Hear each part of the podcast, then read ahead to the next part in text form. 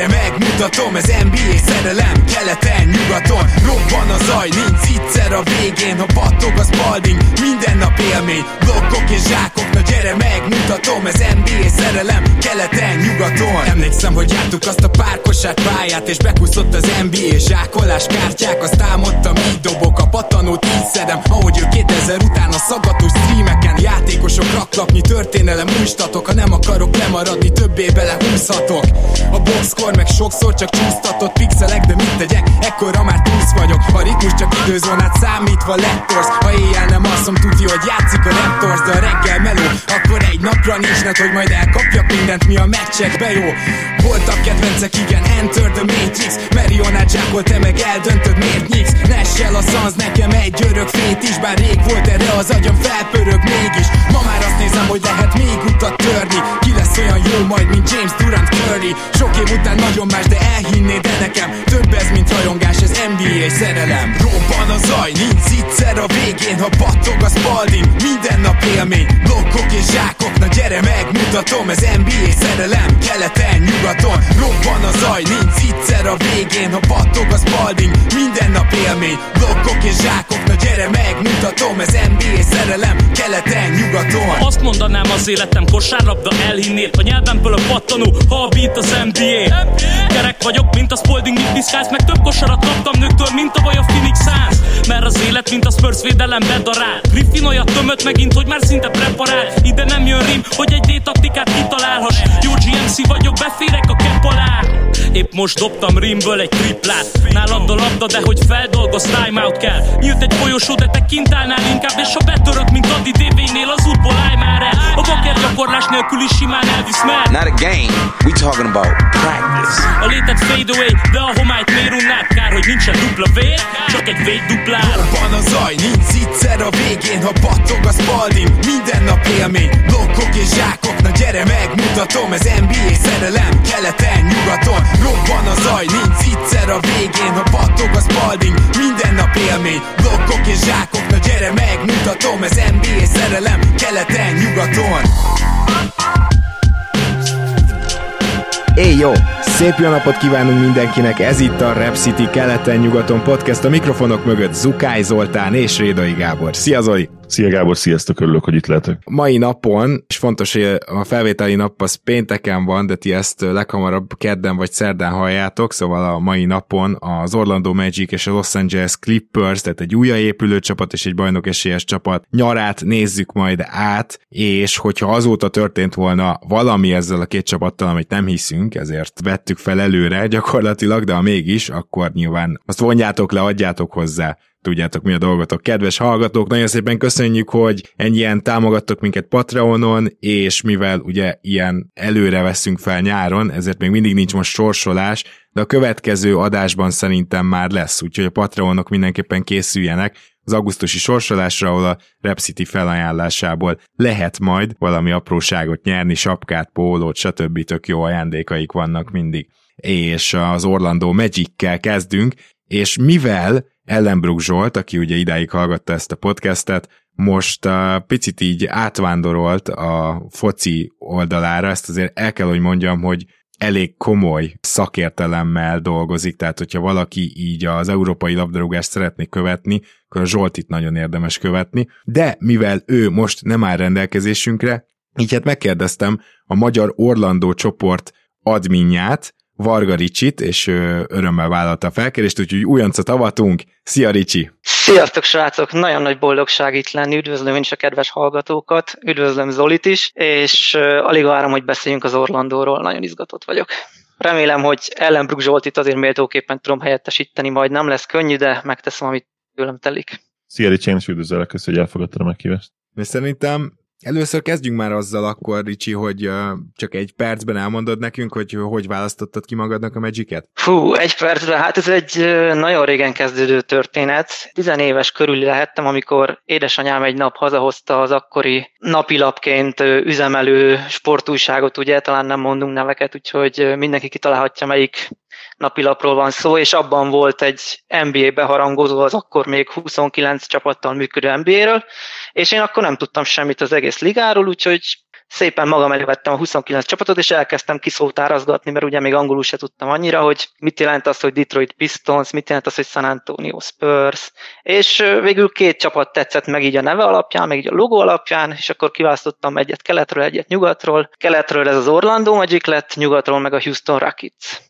És akkor Igazából pár év eltelt, úgyhogy én azt mondtam, hogy ez a két kedvenc csapatom, de nem is követtem még a ligát semmi. Pár évvel később láttam meg, hogy volt egy Houston-Orlando döntő, ugye 94-5 tájékán, ami 4-0 lett, ami egy elég érdekes reakciót nyitott el bennem. Nem az lett, hogy a Houston még jobban megszerettem, és az Orlando meg azt mondtam, hogy úristen, de bénák, hát 4 0 hogy lehet kikapni egy döntőbe, hanem így pont, hogy így a, az Orlando fele billentem el érzelmileg, és a Houston fele meg negatív irányba, akkor onnantól kezdve az Orlando egy nagy szerelem.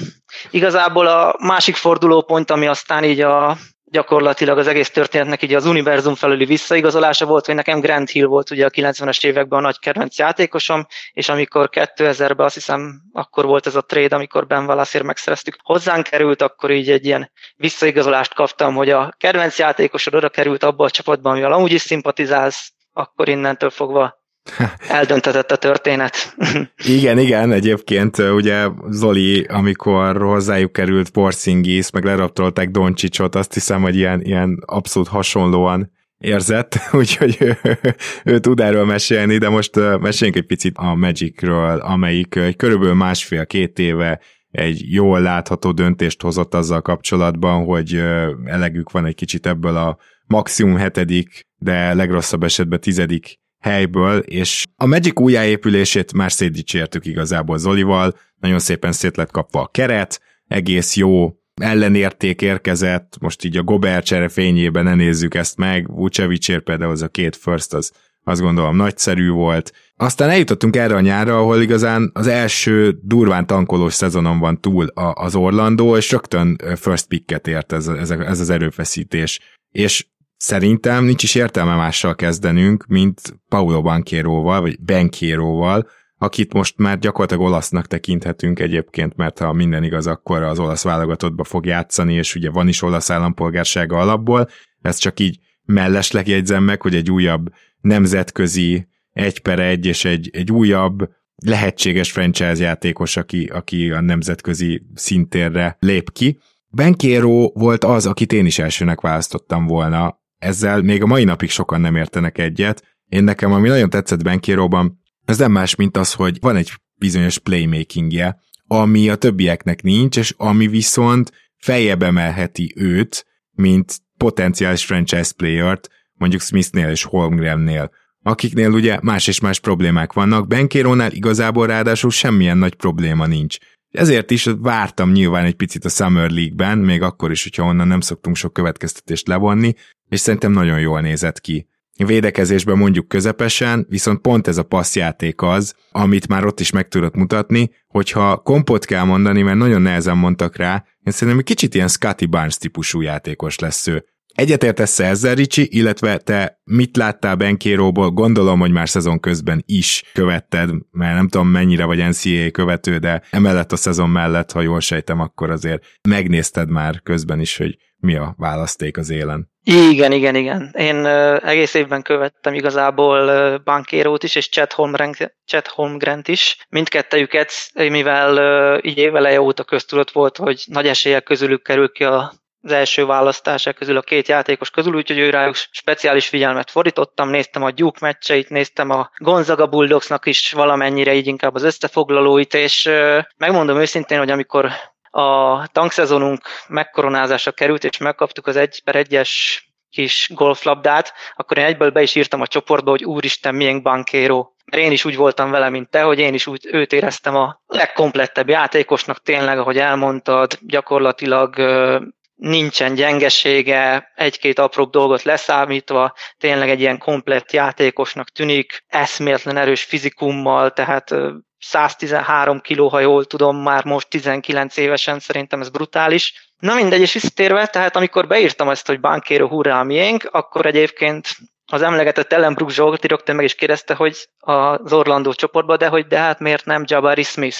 Teltek múltak a napok, elkezdtem én is így a neten olvasgatni, és mindenhol Jabari Smith-t hozták egy per egynek, és bevallom, ilyen még sosem történt velem, de elkezdtem én is elbizonytalanodni, és a végén már elkezdett ez a mérleg tényleg így Jabari Smith fele billeni nálam is, pedig én egyébként egy nehezen meggyőzhető ember vagyok szerintem, de annyi helyen írták, annyi helyen hozták a kinti sajtó, hogy igen, tökéletes fit Orlandóba, mert shooting, és ennek a csapatnak shooting kell, hogy utána már úgy voltam vele, hogy jó, akkor jön Jabari Smith, igazából nekünk bármelyik játékos upgrade lesz, egy óriási segítség, de most, hogy így kiúztuk végül Bankérót egy per egyen, és felkészülésként újra átnéztem a videóit, meg megnézegettem, hát azt mondom, hogy szerintem a lehető leges legjobb döntést hoztuk. Ez a srác, ez nagyon jónak tűnik. Nehéz vele mellélőni, én úgy mondanám, de most Zoli uh-huh. felé is terelném a szót. Zoli, te is alaposan ugye megnézegetted mind a három lehetséges egy per egyes jelöltet. Neked sokáig Bankéró volt szintén az első számú, és ahogy Ricsi is mondta, te is egy kicsit elbizonytalanodtál, úgymond ebben, de azért például a nyári liga ilyen szempontból is meggyőző volt. Mindent onnan kell kezdenünk az idei drafttal kapcsolatban, hogy nem volt idén egyértelmű egy per egyes, aki, akiről azt gondoljuk, hogy korszakos egyéniség lehet. Gyakorlatilag végig ez, ez inkább ilyen, ilyen három fős versenyfutás volt, de kettő mindenképp, aztán utána ez hárommá alakult igazából. Holmgrent hozták ki még a szezon előtt, a, ugye az egyetemi szezon előtt, mint, mint lehetséges sima egy per egyes, akinek úgymond meg kellett volna győznie mindenkit és, és minden kétséget eloszlatni. Ez nem sikerült neki. Jó egyetemi szezonja volt, ahogy Bankerónak is, és ahogy Smithnek is egyébként, de hogyha csak és kizárólag az egyetemi szezon nézik, akkor talán az utóbbi ugye Smith volt a legjobb. Én magam, ugye ezt talán nem titok, már többször elmondtam a podcastben, végül Holmgrent láttam annak a játékosnak, akinek a legmagasabb az upside de az, az azért elég egyértelmű, hogy, hogy Bankero és Smith padlója magasabbról indul, magasabban van, vagy legalábbis valószínűsíthetjük most jelen pillanatban. Szerintem ez egy olyan döntés lesz, amit nagyon nem fog megbánni. A Magic nyilván egyetlen kitétel itt azért hozzá kell tennünk, hogyha a másik két srác valamelyikéből, akár Sinsből, akár ugye Holmgrenből korszakos szupersztár lesz, akkor nyilvánvalóan meg fogják bánni. De ezt leszámítva szerintem mind a hárman all játékosok lesznek, mind a hárman viszonylag biztos jó játékosok és, és egyértelmű kezdők lesznek az NBA-ben, és persze most még nehéz megmondani, hogy melyikük lehet a legjobb, de, de Bankero egyébként, ha védekezésén tud javítani, és a triplája mondjuk ilyen 37-38 os lesz az NBA-ben 5-6 kísérlettel, Hát az durva lenne. Nagyon jó, nagyon jó játékos lesz. Igen, az durva lenne, amit mondtál. Én, én, hogyha ő tudja hozni a playmakingét, bőven megelégednék egy 35-36 százalékos triplával is annyi kísérletből. Nem hiszem, hogy az lejjebb vinné jelentősen az értékét. Én tényleg abban látom az ő értékét ugyanis,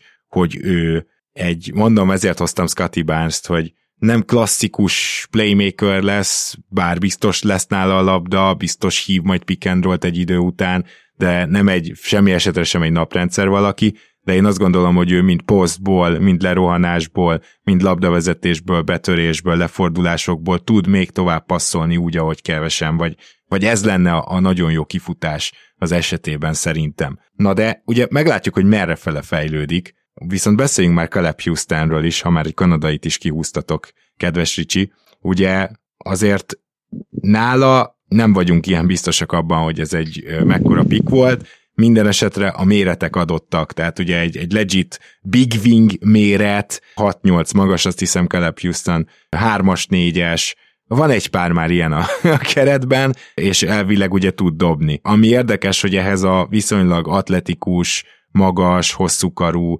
alkathoz szerintem nem párosult eddig olyan túl jó védekezés, de nyilván hogyha ő valahogy bekerülhet a rotációba, annak az lesz az útja, hogy majd megtanul rendesen védekezni, és hogy a triplái sülnek. Vársz tőle bármit, Ricsi, vagy most az első évre gyakorlatilag már mondhatjuk, hogy nem is fogjuk látni? Én nagyon meglepődnék, ha látnánk Houston-t.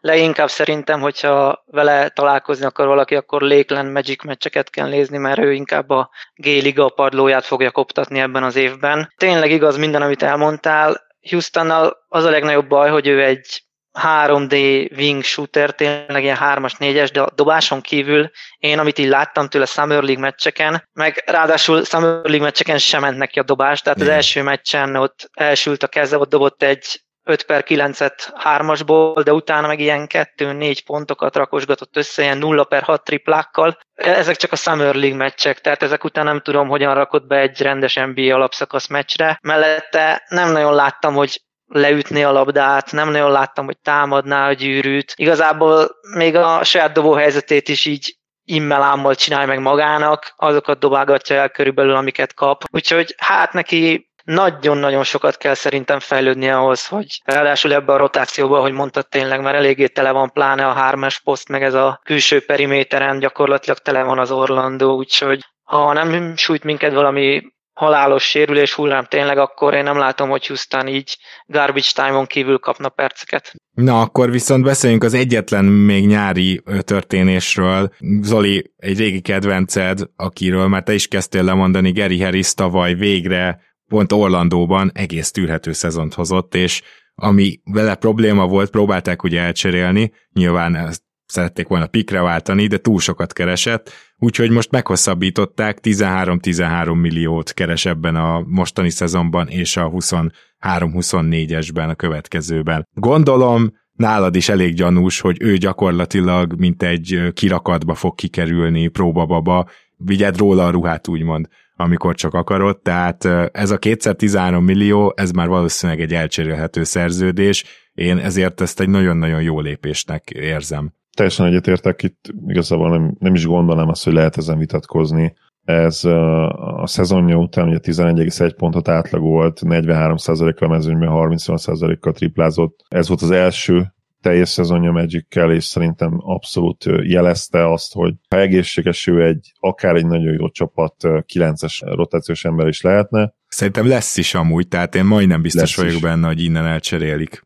Igen, én is azt gondolom, hogy, hogy az a cél itt, hogy, hogy folytatni, meglovagolni továbbra is ezt a, ezt a pozitív hullámot, amit ugye elkezdtek vele kapcsolatban a 21-22-es szezonban, azt folytatni a 22-23-asban, és remélhetőleg egy első köröst kapni érte Egyébként játékstílusban nagyon jó beleillik szerintem, ugye akár Sachs, akár Fulc mellé, hogyha éppen ők vannak pályán, valószínűleg ők fognak kezdeni. Nekem egyébként ez a, ez a kezdő annyira nem tetszik. Én nagyon remélem, hogy Sachs idővel átmegy, és Fulc úgymond teljes mértékben megkaphatja ezt a hatodik ember szerepét, ami szerintem neki a másod hogyha lesz, nem másodvirágzás, mert szegény sose virágzott ki, de hogyha ha neki lesz úgy igazán kivirágzás az NBA-ben, azt szerintem hatodik emberként fog megtörténni, a Fulcról beszélek. Sachs kezébe adnám a labdát, és, és én Harris raknám mellé két szempontból is. Veterán jelenlét, nem kell Harris kezébe a labda ellentétben, hogy a Fulca, sokkal jobb fit Wagner és Bancsero mellé is Harrisnek a, a veterán jelenléte, a védekezése és a shootingja, főleg, hogyha ugye a VCG-ről is beszélünk, akitől szintén kellene megint egy megint, vagy még egy breakout szezon, ugye és nála a tripla volt, ami kulcskérdés, amikor, ha emlékszel, a, még a Bullsban ugye elkezdte azt, a, azt az évet, hogy hú, én most triplázni fogok, uh-huh. és mhm. rohadt maga biztos volt, és az első 30 kísérletében, nem tudom, bement kettő, vagy mennyi. Ez le is építette Azóta... az önbizalmát. Hát azért Orlandóban neki is jobban, jobban működnek abszolút, a dolgok. Abszolút jobban ment, és bár ugye már megkapta a szerződését 23 évesen, neki azért bizonyítania kell évről évre, és ha benne van tényleg az a potenciál, amit én még mindig látok benne, akkor most egy, egy újabb breakout szezon jön, vagy folytatódhat a breakout szezon. Nagy kérdés Isaac, akiről majd beszélnünk kell. Ó, én pont őt akartam megkérdezni, csak a tiédre reagálva hozzátenném, hogy én szerintem itt Cole Anthony kezdeni fog. Cole Anthony és Suggs a kezdő, én szerintem Gary Ellis a padról jön, vagy hármasban kezd, nem tudom, de szerintem Cole Anthony projektet az semmi esetre sem tenné annyira parkoló pályára az Orlandó. Nincs is rá okuk, tehát ugye volt két-három nagyon jó napja, hogy ő ne játszon sokat és szerintem a fontossági listán előrébb van, mint Fulc jelen pillanatban. Ricsi, ezt hogy érzed, illetve miután ezt elmondtad, Isaacre kérlek reagálj annyiban, hogy vannak-e hírek, a legutóbbi információink szerint tökéletesen egészséges? Igen, tehát a kezdő. Őszintén szólva itt végigpörgettem az Orlandóval foglalkozó oldalakat, és most elég sok helyen fulcot írják kezdőnek, amit valahol én se értek, mert ha az elmúlt szezon alapján nézzük, tehát Cole Antoninak kellene kezdeni, ő volt a legponterősebb játékosunk, és ez még nem is a legfontosabb szerintem vele kapcsolatban, hanem hogy gyakorlatilag ő volt a szíve lelke a csapatnak, és így teljesen más volt az egész csapat hozzáállása, más hőfokon pörgött az egész csapat, amikor pályán volt, és ugye 65 meccset játszott tavaly, azokon a meccseken, amikor meg hiányzott, akkor meg teljesen összezuhantunk, és akkor jöttek ezek a 30-35 pontos vereségek. Cole Anthony nélkül a, az Orlando támadó játéka az nagyjából egy géligás csapatére emlékeztetett, és most, most nyilván lesz Bankéró, most nyilván lesz egy remélhetőleg fejlődő Sax, de ennek ellenére én is ezt totál így látom, hogy azért ezt a projektet nem szabad feladni. Vannak-e híreid Isaacről? Mert uh, igazából ő azért szeret egy kicsit visszavonulni, ugye mélyen vallásos, kicsit ilyen befele forduló személyiség, na de azért biztos most őt, őnek is esett jól ez az újabb két év kihagyás, és valószínűleg az Orlando drukkerek lelkének sem. Hát még finoman fogalmaztál, igen. Isaac miatt nagyon aggódok én, mint Orlando Drucker, és nyilván a többi Orlando Drucker is eléggé nehezen viseli ezt az időszakot, ugye, hogy tényleg gyakorlatilag a bubble láttuk utoljára, és azóta most már hát, talán még napra pontosan is két éve. És ami igazán aggasztó vele kapcsolatban, hogy uh, ugye a rehabilitáció alatt is megsérült, már pedig uh, szinte egy hadsereg vette körül gyógytornászok, fizikoterapeuták, tényleg mindenki segítette, és azért ez aggasztó. Én nagyon félek, hogy Isaac egy ilyen ö, olyan szempontból lesz csapda, hogy nagyon-nagyon sokat lesz sérült, közben meg folyamatosan bízol benne, nyilván nem cseréled el, mert látod, hogy egy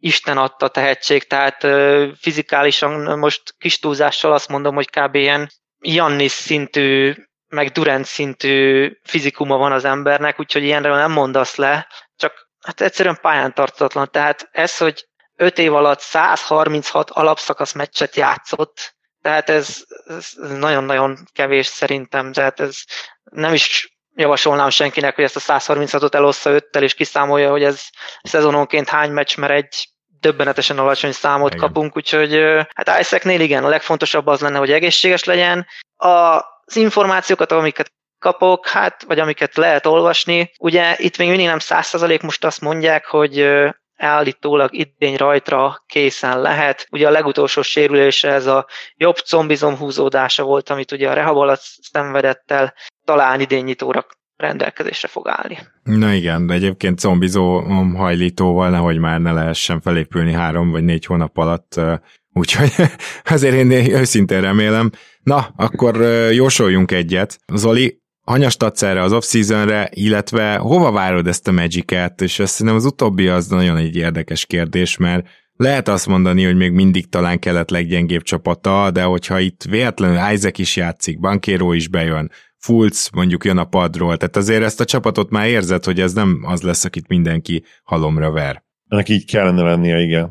De mm, a Detroit azért jó példa szerintem, mert talán egy évvel vannak a Detroit után, ha így értelmezhetjük ugye így az építkezésben, és a Detroitról tavaly már azt ugyanezt gondoltuk, hogy már pedig ők most már jobbak lesznek, és nem nagyon lettek jobbak. Mondjuk, amikor egészségesek voltak, akkor de. Ugye erről beszéltünk a Detroit podcastünkben, hogy nyomtak egy majdnem 50%-os két hónapot. Nyilván azért náluk a sérülések bezavartak abba, hogy egy kicsit jobbak legyenek. Hát az 50%-os két hónap, azt szerintem, szerintem az túlzás, az inkább egy hónap volt. Mm, ugye 23 győzelemmel végeztek, de most nem meg kell nézni az nyilván a, a game logokat. Valamennyi biztos, hogy fognak fejlődni a Magic, tehát Saxnak nagyon komolyan szintet kéne lépnie, Bankiero szerintem valószínűleg elnyeri majd az Ébújönce díjat, és, és jól fog játszani. Cole Anthony fejlődhet, bár én őt rá akartam még reagálni, én őt egy abszolút csapdajátékosnak tartom, és e, amit ő eddig csinált az NBA-be, én értem, hogy a csapat lelke, de, de borzasztóan hatástalan scorer, én, én nem adnám a kezébe a labdát Sachs ellenében. Nagy százalékban hosszú távon, tehát itt nyilván nem azt mondom, hogy Cole Anthony-t nem lehet fejleszteni, de, de én nem, nem a kezdőbe raknám be, és uh, én is ezt olvastam egyébként több helyen, hogy, hogy ő így, hogy ugye Saxnak nagyobb szerepet szánnak, meg ugye belkalkulálják a fejlődését, inkább, inkább a padról jön majd be. Szerintem ők ketten egymás mellett uh, nem lennének jó fitek, uh, bár hozzáteszem, hogy furcsa az, tehát ugye itt mindenképpen egy undersized backcourtja lesz a Magicnek, akárkivel állnak fel. Kivéve talán Harris, bár Harris is egy kicsit egyébként undersized ugye kettesnek. Mm, Oké, okay, ez rendben van, de Harris is kiváló védő, Fulc is kiváló védő, szóval pont az, hogy ők alulméretezettek, az nem fogja őket Fulc szerintem zavarni. inkább ilyen átlagos, kicsivel jobb, mint átlag. Tény, hogy miután ugye a dobása szétesett, egyértelműen ráment erre a játékelemre, és, és fejlődött ezt nem akarom elvitatni, el, elvenni tőle. Mm, 31 meccs, abszolút tipp. Nyolc meccset talán fejlődnek, de a rájátszásra nem lesz esélyük, az teljesen egyértelmű. Uh-huh. És hanyast adná az off-seasonre? Négyes osztályzat, ez egy jó off-season volt. Igen, ez egy annyira jó off-season volt, hogy én négy ötödöt adok, gyakorlatilag talán csak annyi zavar be, hogy szerintem a második körben nem húztak annyira jót, kihúzták, akit kellett, meghosszabbították harris nem sikerült mondjuk rossz székat elcserélni, ugye például Terence Rost azért árulgatták itt az elmúlt fél évben. Egy 4 5 szerintem. Én nem vagyok ennyire optimista, én mondjuk 29 győzelmet tippelek, de elsősorban azért, mert szerintem a Magic, hogy is mondjam, csak ezt még abszolút tankoló évnek fogja felfogni. Ez azt jelenti, hogy Bankérón kívül mindenkit a legkisebb sérüléssel is kívül, már Bankérót is nyilván, de mindenkivel nagyon óvatosak lesznek, és az Élen isaac és lesz itt még egy-két csere is, ami, ami lehet, hogy még egy pár eszetet meg fog célozni, például Gary harris Szóval összességében nem azt várom, hogy egy 29 győzelem erősségű csapat legyen, hanem azt várom, hogy végül 29 győzelemmel végezzenek és ne feledjük el azt azért, hogy kelet most ilyen szempontból nem bővelkedik a nagyon gyenge csapatokból. Nyugat alja az félelmetesen gyenge, azt meg nagyon nehéz lesz alultankolni, tehát hogyha, hogyha a Jazz, Houston, OKC, Spurs négyest megpróbálod alul tankolni, akkor ott az majdnem egy lehetetlen küldetés ezzel a kerettel. Tehát ez a keret ahhoz már szinte túl jó, talán egyiket, másikat el tudod kapni. Úgyhogy valahol így hátulról az ötödik, hatodik helyre Indiánától függően sorolom ezt a gárdát most. Ricsi, te mit vársz, hogy vársz, és persze minden elhangzottra reagálj nyugodtan. Jó, hát akkor talán ott kezdeném, hogy uh, Saxra még egy fél mondat. Ugye Zoli azt mondta, hogy Cole Antoninak a rossz dobáshatókonysága miatt így nem nagyon bízna benne. Hát egyébként Sax se hozott olyan óriási dobásokat, sőt, tehát gyakorlatilag a dobó szezonja az valami kritikán aluli volt. Ja persze, hát ilyen ugye 21... fakezű volt, én csak azt mondom, hogy uh-huh. Saxba investálsz, őt kell fejleszteni, tehát itt nem arról van szó, hogy jó szezonja volt lényegtelen igazából ebből a szempontból, ugye top, top pickként, top 3-as pickként beleinvestálsz, nem, nem pedig Anthony-ba, én igazából erre utaltam ezzel. Persze, teljesen igaz, ez tök érthető. Igazából Saxal nekem vannak problémáim, mert így a meccseket nézve Saxon én azt látom főleg támadó oldalon, hogy ő labda nélkül például nagyon keveset mozog. Tehát följön, bocs, megáll bocs, 45 fokba. Nagy, bocs, csak hogy nagyon nagy a, a kontraszt például Wagnerrel, aki ugye labdával a kezében és labda nélkül is már az első évében jó játékos volt. Abszolút. Wagner az meg pont tényleg az ellenkező. Tehát Wagner az, aki mindenhol ott van, lelkes, megy befele, labda nélkül, csinálja ezeket a katokat gyűrű fele, ezért meg lehet játszani tök jól az irányítók által. Sachs az tényleg kint fölér támadáshoz, kint leveri a tábort, és vagy megkapja, eldobja, egyébként ilyen nagyon mély triplákba állt bele, tehát azért is valószínű, hogy elég rossz a százaléka, mert tényleg ilyen Steph Curry, Lillard, Trey Young távolságból is sokszor vállalkozik, vagy pedig elindul befele, és egyébként ha elindul befele, az nem annyira rossz, tehát ő, ő jól be tudja fejezni, meg jól is vezet labdát. Itt tényleg az, ami hiányzik, hogy egyszerűen a, ugye a játékban így nincs benne, vagy így azt látod, hogy így még nem találja a helyét talán, úgyhogy ez valami tényleg az, amit szerintem fejleszteni kell csapatszinten, de hát elég sokat is hiányzott, tehát 48 meccsen játszott összesen az első szezonjába.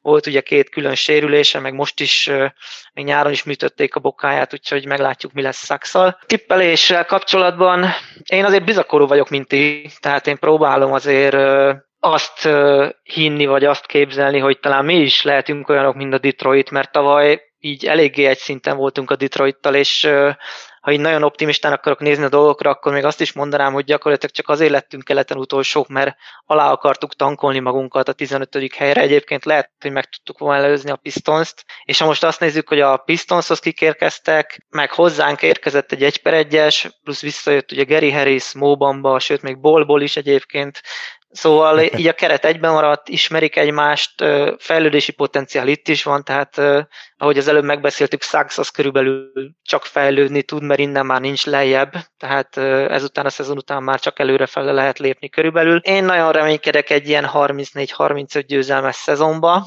és kifejezetten nem szeretném, hogyha ilyen hardcore tankolás mutatnánk be úgy fent, de szerintem ez nem is lesz. Pláne így az első hónapokban megnézi a csapat, hogy így mennyi, mennyi lehet benne, aztán nekem az most így a jóslatom körülbelül, hogy ilyen 11.-12. hely környékén leszünk még február környékén is, lehet, hogy majd kijön egy-két cikk, hogy még az Orlando, hogyha oda teszi magát, akkor lehet, hogy a play is elérhetetlen, de ott meg szerintem ilyen látványosan feladjuk, és a végén egy 14. helyen futunk be keleten, uh-huh. mondjuk.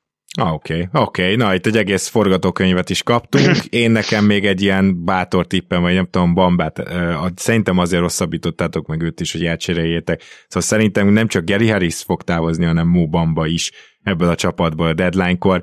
Vargariát nagyon szépen köszönjük, hogy átbeszélhettük veled kedvenc csapatod nyári lépéseit. Én is nagyon köszönöm, nagyon jó volt az Orlandóról beszélni. Nagyon várom a szezont, köszönöm szépen a meghívást, megtiszteltetés volt. Én is köszönöm. Hajrá Orlandó! Én is köszönöm, hogy itt voltál. Bankiero miatt az egyik tuti biztos League Pass csapat lesz a, a Magic, nagyon kíváncsi leszek, hogy mit csinál, meg Saks fejlődését is uh, szeretném látni, meg ugye ice mi nagyon magas polcra helyeztük, mire nem csak kiderült róla szegényről, hogy mennyire sérülékeny, az is kiderült, hogy komplett idióta, ami szintén nem segíti. Ugye volt igen, ő lezuhant arról a magas polcról, és az zuhanástól megsérült. Igen, igen. De ettől függetlenül mindig lehet belőle borzasztóan jó kosárlabdázó. Most azért nem úgy néz, nem úgy néz ki, hogy ez lesz. Na hát ezt meglátjuk. Minden esetre akkor mi rohanunk is tovább. Most, hogy kiorlandoztuk magunkat, most menjünk át a nyugati partra egy olyan csapathoz, ahol jövőre lesz is némi Magic, haha, mert hogy a következő csapatunk a Los Angeles Clippers, amelynek a, a nyarát megnézzük, de mivel nagyon sok dologról nem tudunk beszámolni, ezért inkább a rosteren emelkedünk, illetve az előző szezon alatti mozgásokról, aminek következtében gyakorlatilag egy, egy kész és ha minden igaz, akkor bajnok esélyes keret várja a 2022-es 23-as NBA idényt, és a Clippersnél természetesen segítségünkre lesz. Az én jó barátom, illetve rimbiózis beli társam, aki azért már jóval nagyobb sikereket elért, mint mi a csapattal, úgyhogy szerintem nem csak mint NBA szakértőt, hanem mint most már tényleg híres és sokra vitte reppert is bemutathatom Gegét, vagyis Sára Gergelyt. Hey ho! Szevasztok, köszönöm, hogy itt lehetek ismét. Szia Gege, is köszönöm, hogy elfogadtad újra a meghívást. Na és hogyha a Clippersről beszélünk, akkor nem mehetünk el szó nélkül amellett, hogy az előző szezon gyakorlatilag egy ilyen átmeneti szezon lett. Azt hiszem, ez a már a Kawai sérülésnél is gyanítható volt, a Paul sérülésnél el is dölt, viszont nagyon érdekes konzekvenciái voltak, mert azt kell, hogy mondjam, hogy azért Tyron Lut én, vagy Tiron Lut én nem tartottam korábban ennyire sokra, az előző szezon elképesztően meggyőző volt. Már ugye az a playoff futás is előtte nagyon sokaknak felkeltette a figyelmét, Lou jó döntéseket hozott, de amit az előző szezonban csinált, az pedig egyenesen fantasztikus volt ennek a keretnek, így abban a formában semmi keresni valója nem lett volna igazából a play-in helyek környékén se, és, és ez az első, amit akarok mondani, hogy igazából minden, amit csináltatok az előző szezonban, az már erre a szezonra volt jó, beleértve például Emir Kofi játszatását, tehát hogy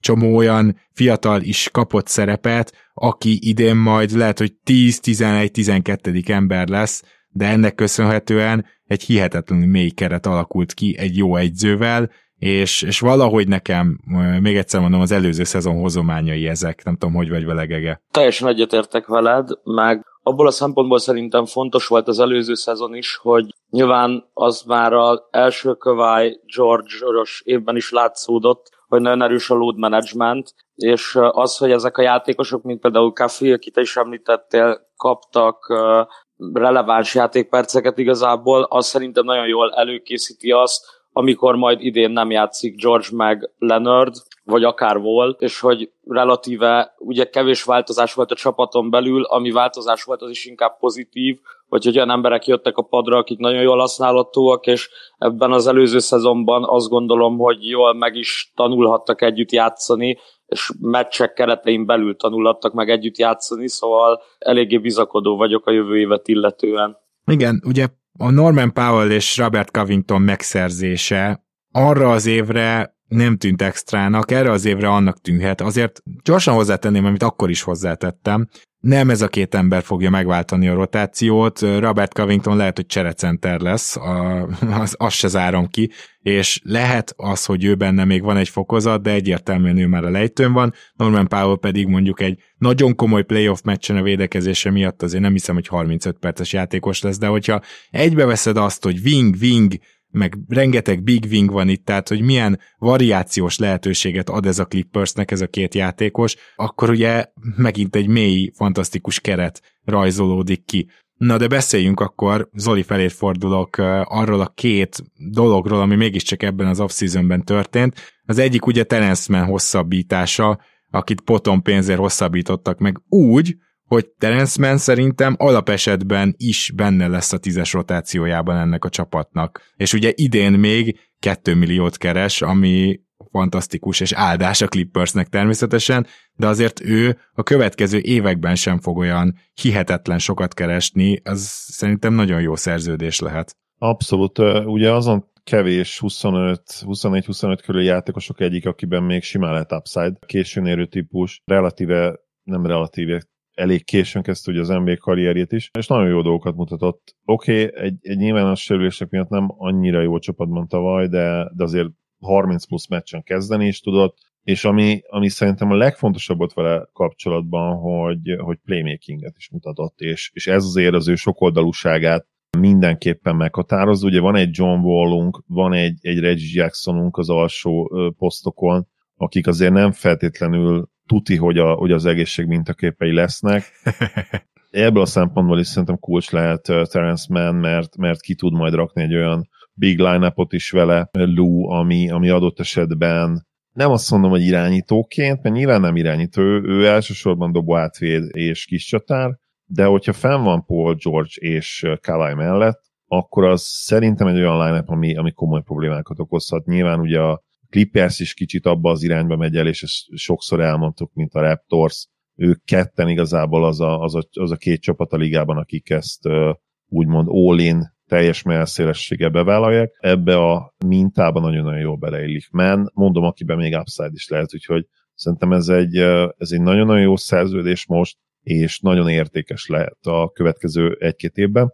Csak, uh, most csak így hozzátenném, hogy ez a hosszabbítás, ez 10 és 11 millióról szól a következő két évre, tehát ne, nem a mostani, bocsánat, hanem 23-tól 25-ig, és hát ez szerintem nem csak, hogy jó szerződés lesz, hanem még olyan szempontból nem is hosszú, hogyha valahogy besülnének vele, akkor sincsen semmilyen tragédia. Abszolút. Gege, akármenre is reagálhatsz, illetve a hosszabbításra, de ugye John Volt hoztátok, gyakorlatilag az egyetlen szerzemény, mondhatjuk, idén nyáron, a kérdés szerintem az egyetlen vele kapcsolatban, hogyha esetleg ő csereirányító lesz Reggie Jackson mögött, akkor nem fog-e hisztizni, illetve nyilván már a, a régi volt, nem kell visszavárni, senki nem várja vissza, de egyébként, hogyha egy uh, talán csak közepesnél jobb formában lévő vol tudja irányítani a padot, akkor azzal kap ez a csapat egy olyan dimenziót, ami azért az elmúlt években, tehát de facto mint csere irányító, hogy kezdő irányítótok se nagyon volt, mert Reggie Jackson ugye csak félig nevezhető annak, szóval, hogy, hogy egy olyan dimenziót kap a csapat,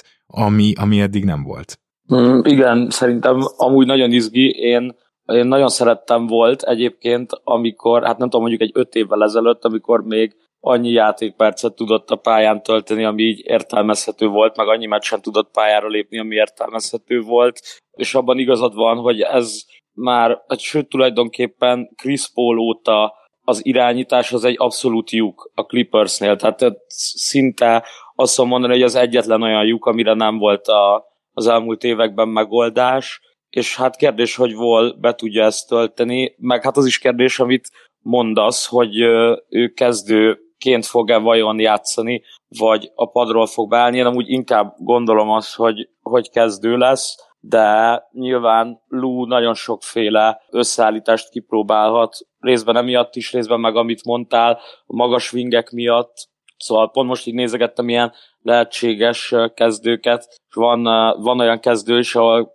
mind az öt játékos mondjuk 40% fölött triplázik, ami azért elég, elég vagy 40% körül triplázik, ami azért szintén elég durva. Még egy előző gondolatra reagálva, Paul azért szerintem a playoffban is tud majd játszani, pont amiatt, hogy nagyon sok jó perimétervédő van. Tehát, hogy um, lehet, hogy, lehet, hogy mínusz fél ember, de még akkor is azt gondolom, hogy, hogy fog tudni értékes játékperceket kapni, meg fog tudni hozzáadni a csapathoz. Már a Portlandben is ugye ott volt előtte, volt, voltak szerintem nagyon jó meccsei, és nálunk is voltak tavaly jó meccsei, ott ő is egy kicsit bajlódott, azt hiszem egy sérüléssel egy ideig, visszajött, meg azt játszott, aztán megint nem játszott, de mondom, én nagyon, nagyon bizakodó vagyok, meg én amúgy volnak is örülök, aztán majd meglátjuk, hogy hogy bírja az egészsége. Na igen, meg a térdei, meg hát igen. Szóval nekem volna csak annyi bajom van, hogy amikor az elmúlt két évben bármikor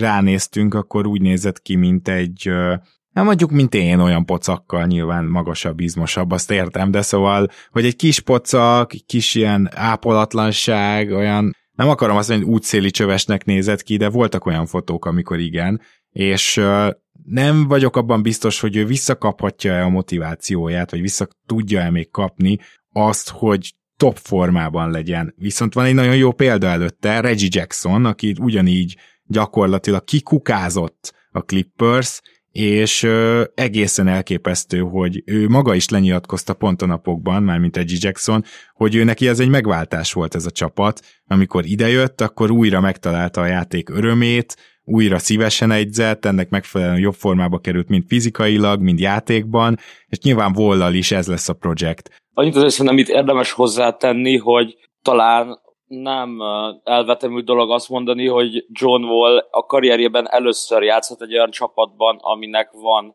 esélye NBA döntőbe jutni. Igen. És uh, miután sérült volt évekig, és leírja őt szerintem most mindenki, vagy senki nem számít tőle nagyon nagy durranásra, szóval ilyen underdog mondjuk. Én azt gondolom, hogy ez pont egy motiváció lehet, meg pont ez az a hely, ahol ha még John Wallból lehet valami, vagy hogy lehet egy rotációban egy fontos ember, vagy akár egy karmester egy padnak, ahogy mondtad az előbb, az szerintem egy ilyen jellegű csapat, vagy pont ez a csapat, ami ez a Clippers. Uh-huh. Tehát mhm. neki is így ebből a szempontból tök jó ez a Reggie Jacksonos párhuzam, hogy uh, én bízom benne, hogy hasonló, hasonló hatással lesz rá ez a környezet.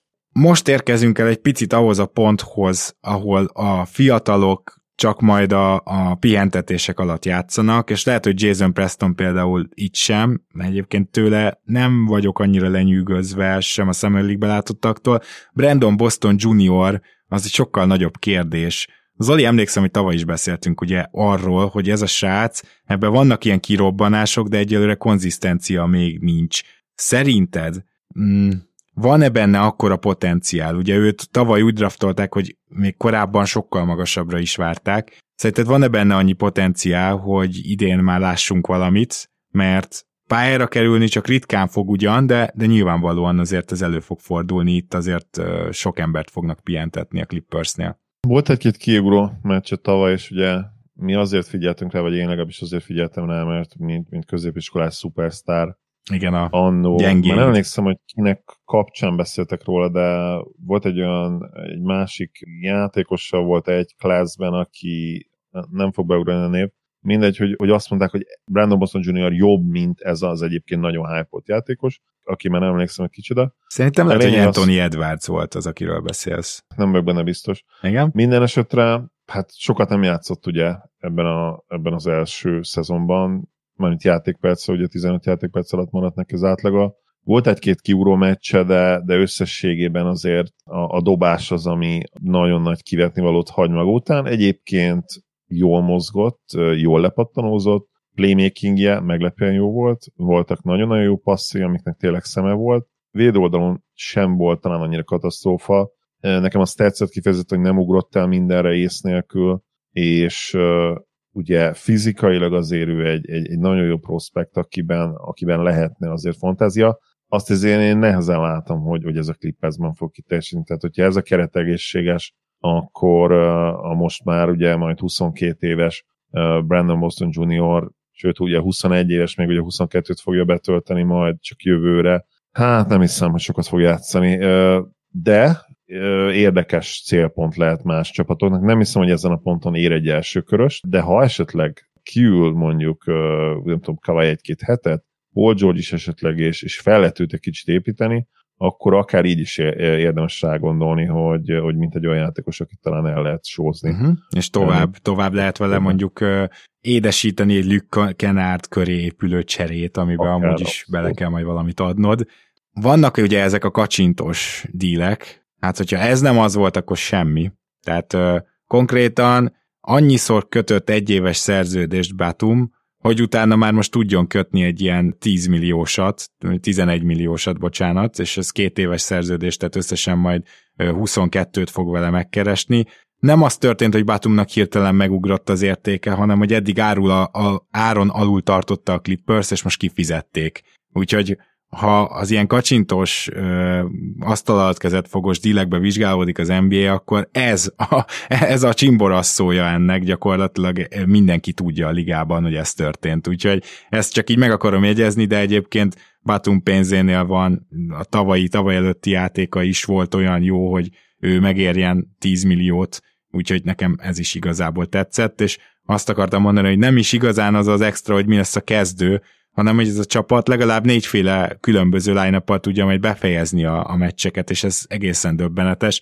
Hogyha kell magas ember, aki tud ütközni, tud valamennyire gyűrűt védeni, védekezni, akkor ott van Zubac, és vannak irányítók is most már, ugye Reggie Jackson és John Wall, de közben meg egy teljesen all switchable, mindenki tud triplát dobni, mindenki tud védekezni, line is bele lehet menni az utolsó öt percbe, ahol mit tudom én, akár Covington van, Kawhi Leonard, Paul George természetesen, de mondjuk még Morris, és rak fel mellé mondjuk Norman Powell-t, vagy Nicholas Batumot, és egy egészen megdöbbentő, hát hogy is mondjam, lehetőségek tárháza várja majd Tiron Lut, és ő azért szeret is ezzel élni, és szerintem fog is. Az lenne a kérdésem, Gege, de nyugodtan kommentálj mindent, ami eddig elhangzott, hogy szerinted az alapszakaszban ti már ilyen small csapat lesztek, vagy ott még nagyon nagy teher hárul majd Zubacra, és akár a két irányítóra? Szerintem inkább Zubac fog kezdeni az alapszakaszban, sőt még azt is el tudom képzelni, hogy egyszerre játszon Morris és Zubac, de igazából az van, hogy szerintem leginkább találgatni tudunk ezzel kapcsolatban, mert tényleg olyan mennyiségű rotációs lehetőség van ebben a csapatban, és annyiféleképpen tudod feltenni ezt a csapatot, hogy azt is el tudom képzelni, hogy különböző ellenfelek ellen teljesen más line fog akár, nyilván az utolsó öt percben az egyértelmű, de hogy akár kezdeni is Lou uh-huh. és hogy fogja próbálni szerintem mixelni a két új emberét, még a Covington nem is fog annyit játszani, de hogy szerintem Powell-t meg volt, fogja kombózni majd George-al, meg leonard sokat, akik ugye tavaly nem játszottak. Igazából szerintem a legnagyobb kérdés az az, hogy mennyire tudunk egészségesek maradni, meg az, hogy milyen lesz a load management, tehát hogy hány meccs fog jutni Leonardnek, hány meccs fog jutni George-nak. Na igen.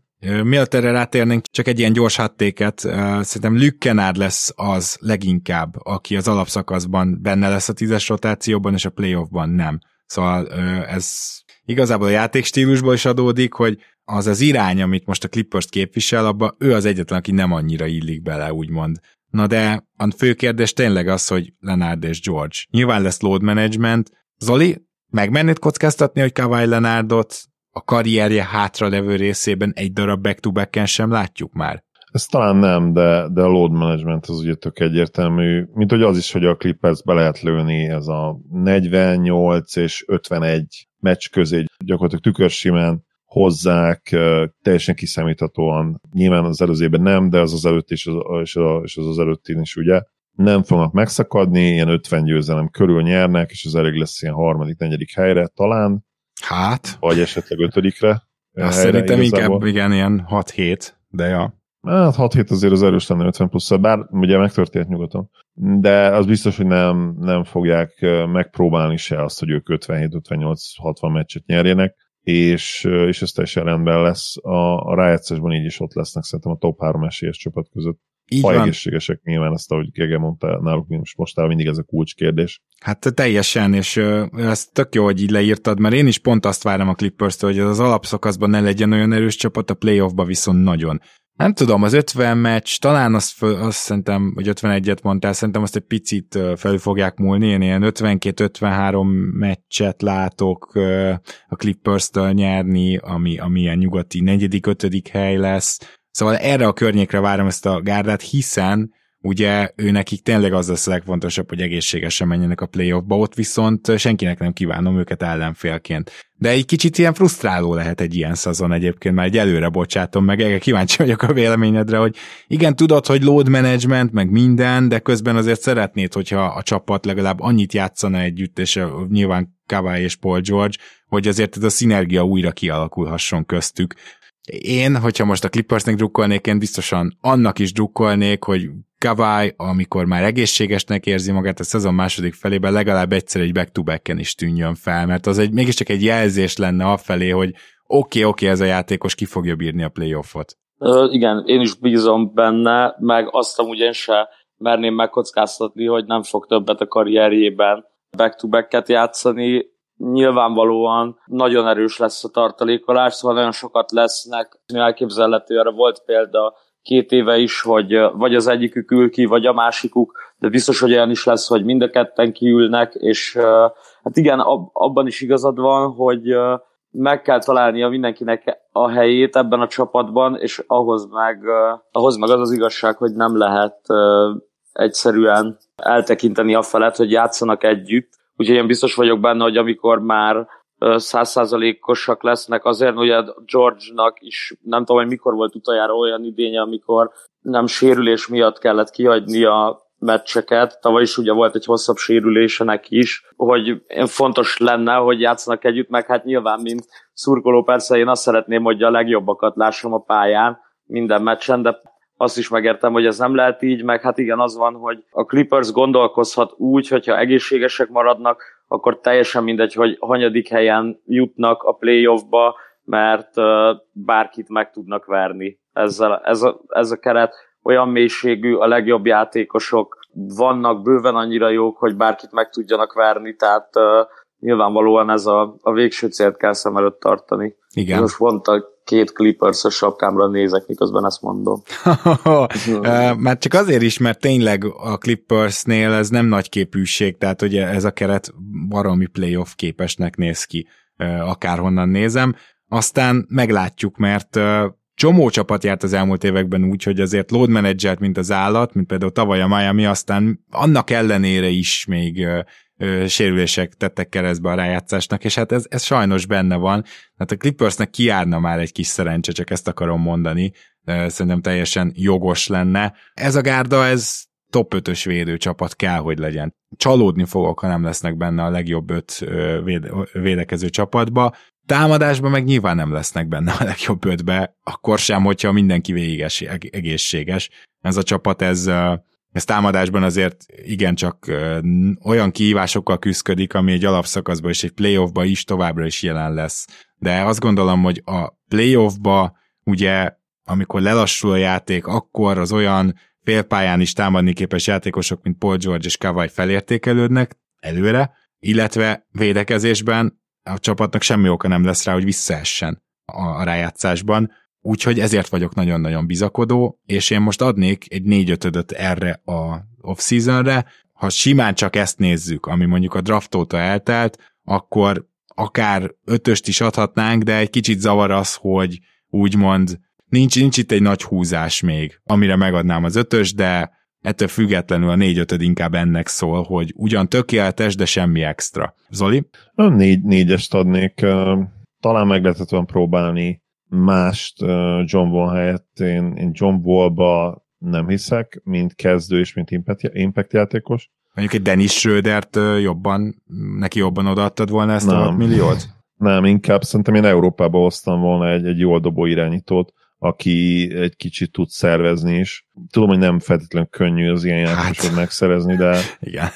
de azért lehetett volna szerintem, lett volna pár célszemély, aki, aki talán egy Reggie Jacksonhoz hasonló, bár Reggie Jacksonhoz hasonló shooter azért nem nagyon volt sok az elmúlt pár évben, mondjuk Steph Curry, bár ugye most volt egy, egy kicsivel rosszabb alapszakasza, de, de amit előtte csinált a play is, az, az egészen elképesztő volt.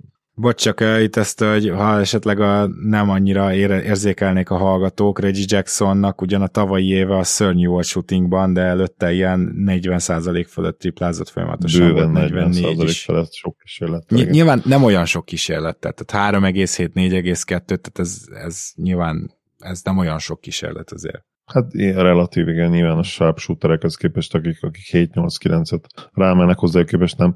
De ugye egyébként szerintem nagyon jó kiegészítő játékos volt, ugye Kawai és Paul George mellett.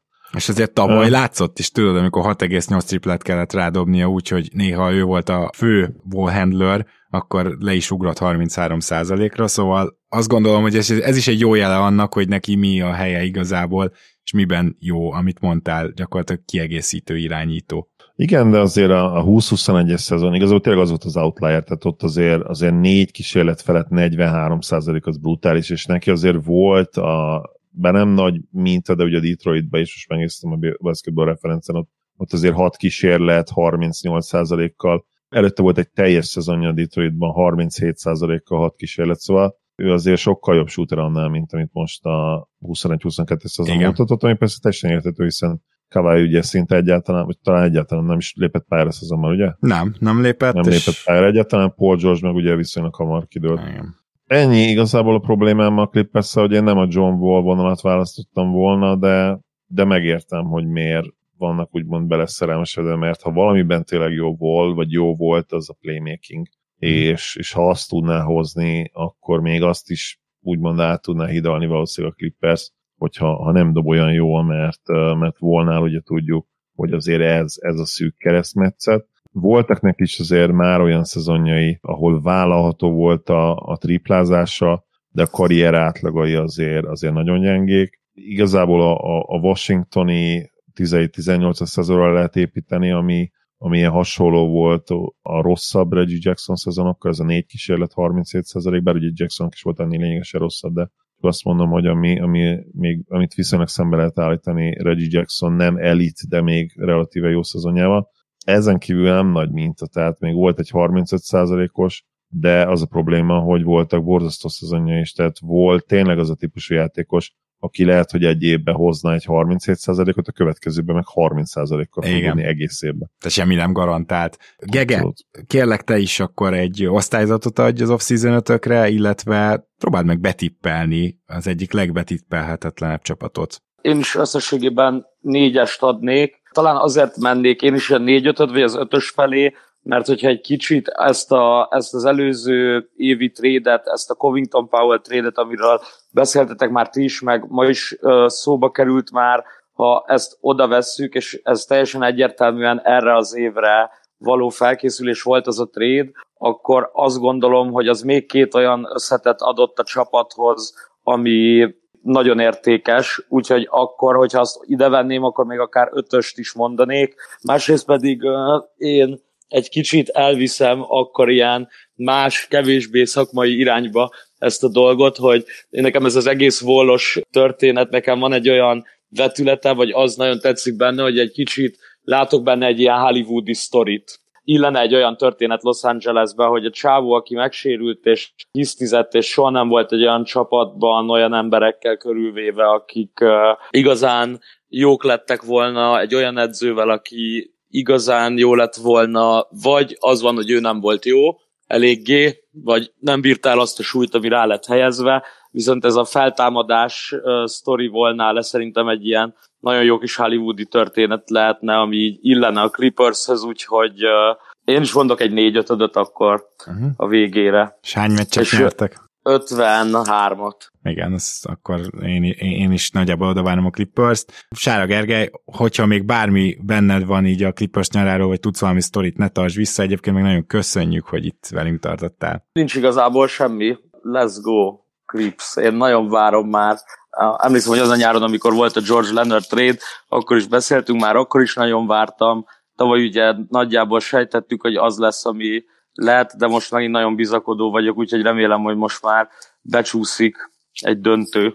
Én is köszönöm, hogy itt voltál, Gege. Én köszönöm, hogy itt láttam, mindig öröm. És mi pedig ezzel ennek az adásnak a végére is értünk. Zoli, köszönöm, hogy ezúttal is velem tartottál, és hát jövünk még jó sok csapattal. Örülök, hogy itt lehettem. Szia Gábor, sziasztok! Kedves hallgatók, köszi szépen, hogy támogattok minket ennyien Patreonon, és köszönjük szépen, hogy ilyen sokan hallgattok a visszajelzéseket is, és számíthattok ránk a következőkben is. Minden jót! Sziasztok!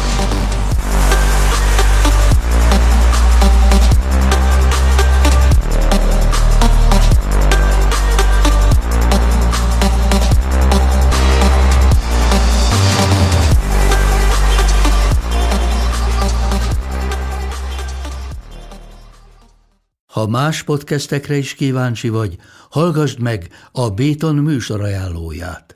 El tudod képzelni, hogy a podcastet, amit éppen most hallgattál, fél év múlva már a mesterséges intelligencia generálja? Mi sem. De ha érdekel, eljött már a gépek lázadása. Hallgass bele az Embertelen podcastbe. Orsós Lajos vagyok, a műsor házigazdája. Egyelőre még élőben. Egyelőre. Fedezzük fel együtt, hogyan ismerkedik, randizik, mesél és vitatkozik Betty és Péter, két teljesen mesterséges intelligencia. Lajos, a podcast címét mond még egyszer, Léci. Oké. Okay. Embertelen podcast.